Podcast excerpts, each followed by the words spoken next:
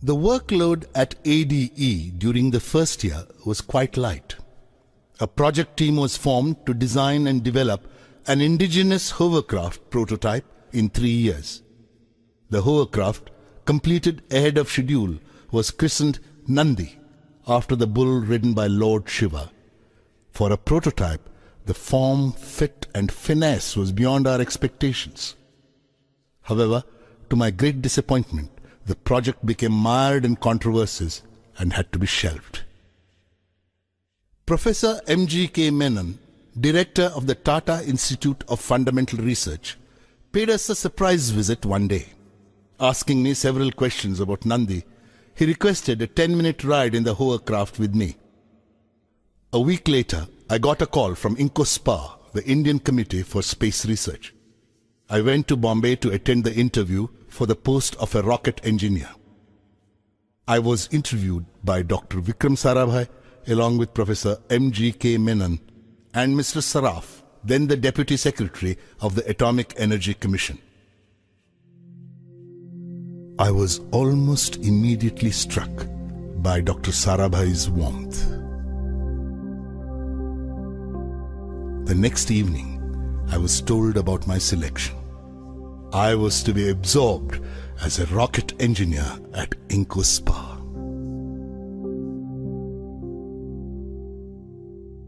Sometime in the latter half of 1962, INCOSPAR took the decision to set up the Equatorial Rocket Launching Station at Thumba, a sleepy fishing village near Trivandrum in Kerala.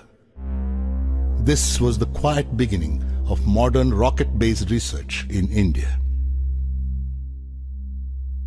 Very soon after this, I was asked to proceed to America for a six-month training program on sounding rocket launching techniques at the National Aeronautics and Space Administration, NASA. I took some time off before going abroad and went to Rameshwaram.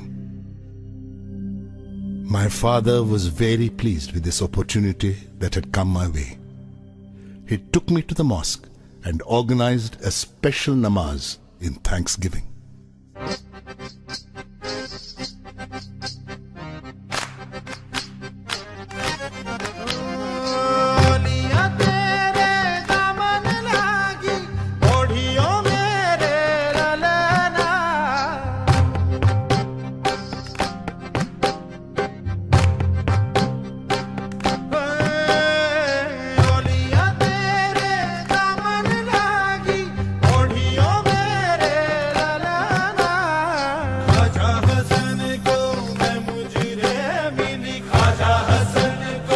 Khaja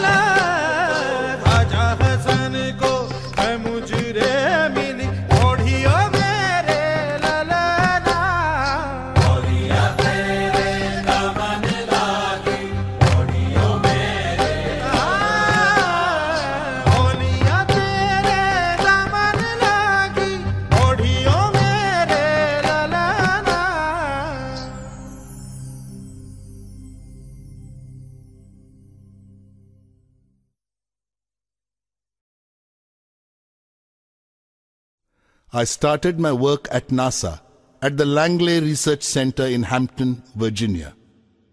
Later, I went to the Goddard Space Flight Center at Greenbelt, Maryland. My impression of the American people can be summarized by a quotation from Benjamin Franklin Those things that hurt instruct. I realized that people in this part of the world meet their problems head on. What makes life in Indian organizations difficult is the widespread prevalence of contemptuous pride. It stops us from listening to our juniors, subordinates, and people down the line. You cannot expect a person to deliver results if you humiliate him, nor can you expect him to be creative if you abuse him or despise him. The line between firmness and harshness, between strong leadership and bullying, between discipline and vindictiveness is very fine, but it has to be drawn. On the 21st of November 1963, soon after my return from NASA, India's first rocket launch took place. It was a sounding rocket called Nike Apache made at NASA. After the successful launch of Nike Apache, Professor Sarabhai chose to share with us his dream of an Indian satellite launch vehicle. The development of Indian rockets in the 20th century can be seen as a revival of the 18th century dream of Tipu Sultan. When Tipu Sultan was killed, the British captured more than 700 rockets and subsystems of 900 rockets in the Battle of Tirukanhalli in 1799. His army had 27 brigades called Kushuns, and each brigade had a company of rocketmen called Jurks. These rockets had been taken to England by William Congreve and were subjected by the British to what we call reverse engineering today.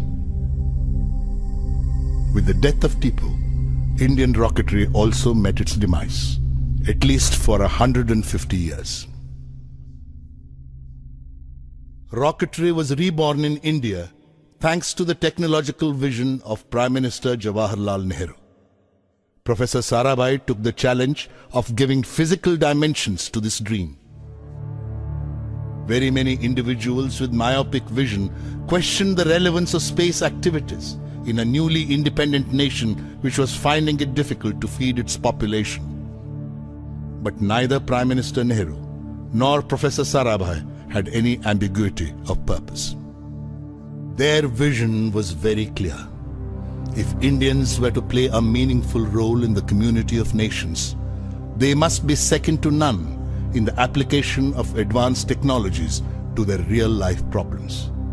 They had no intention of using it merely as a means to display our might. Slowly but surely, two Indian rockets were born at Thumba. They were christened Rohini and Menaka. The following year, Professor Sarabhai wanted to see me urgently in Delhi. At the meeting, I was introduced to Group Captain V.S. Narayanan from Air Headquarters. Professor Sarabhai unfolded his plan of developing RATO, Rocket Assisted Takeoff System for military aircraft. By that evening, the news was out. India was taking up indigenous development of a device to help short run takeoffs by high performance military aircraft. And I was to head the project. I was filled with many emotions happiness, gratitude, a sense of fulfillment. And these lines from a little known poet of the 19th century crossed my mind. For all your days prepare and meet them ever alike. When you're the anvil, bear. When you're the hammer, strike. Two significant developments occurred during the work on Rato. The first was the release of a 10 year profile for space research in the country prepared by Professor Sarabhai. To me, it was the romantic manifesto of a person deeply in love with the space research program in his country. The second development was the formation of a missile panel in the Ministry of Defense. Both Narayanan and I were inducted as members. The Future Satellite Launch Vehicle, SLV, had also been conceived by this time. Professor Sarabhai had already handpicked a team to give form to his dream of an Indian SLV. I consider myself fortunate to have been chosen to be the project leader. Professor Sarabhai gave me the additional responsibility of designing the fourth stage of the SLV. It was my usual practice to brief Professor Sarabhai after every missile panel meeting. After attending one such meeting in Delhi on the 30th of December 1971, I was returning to Trivandrum. Professor Sarabhai was visiting Thumba that very day to review the SLV design. I spoke to him on the telephone from the airport lounge about the salient points that had emerged at the panel meeting. He instructed me to wait at the Trivandrum airport and to meet him there. When I reached Trivandrum, a pall of gloom hung in the air. I was informed that Professor Sarabhai was no more. He had passed away a few hours ago following a cardiac arrest. I was shocked to the core. It had happened within an hour of our conversation. It was a great blow to me. I consider Professor Sarabhai as the Mahatma Gandhi of Indian science, generating leadership qualities in his team and inspiring them through both ideas and example.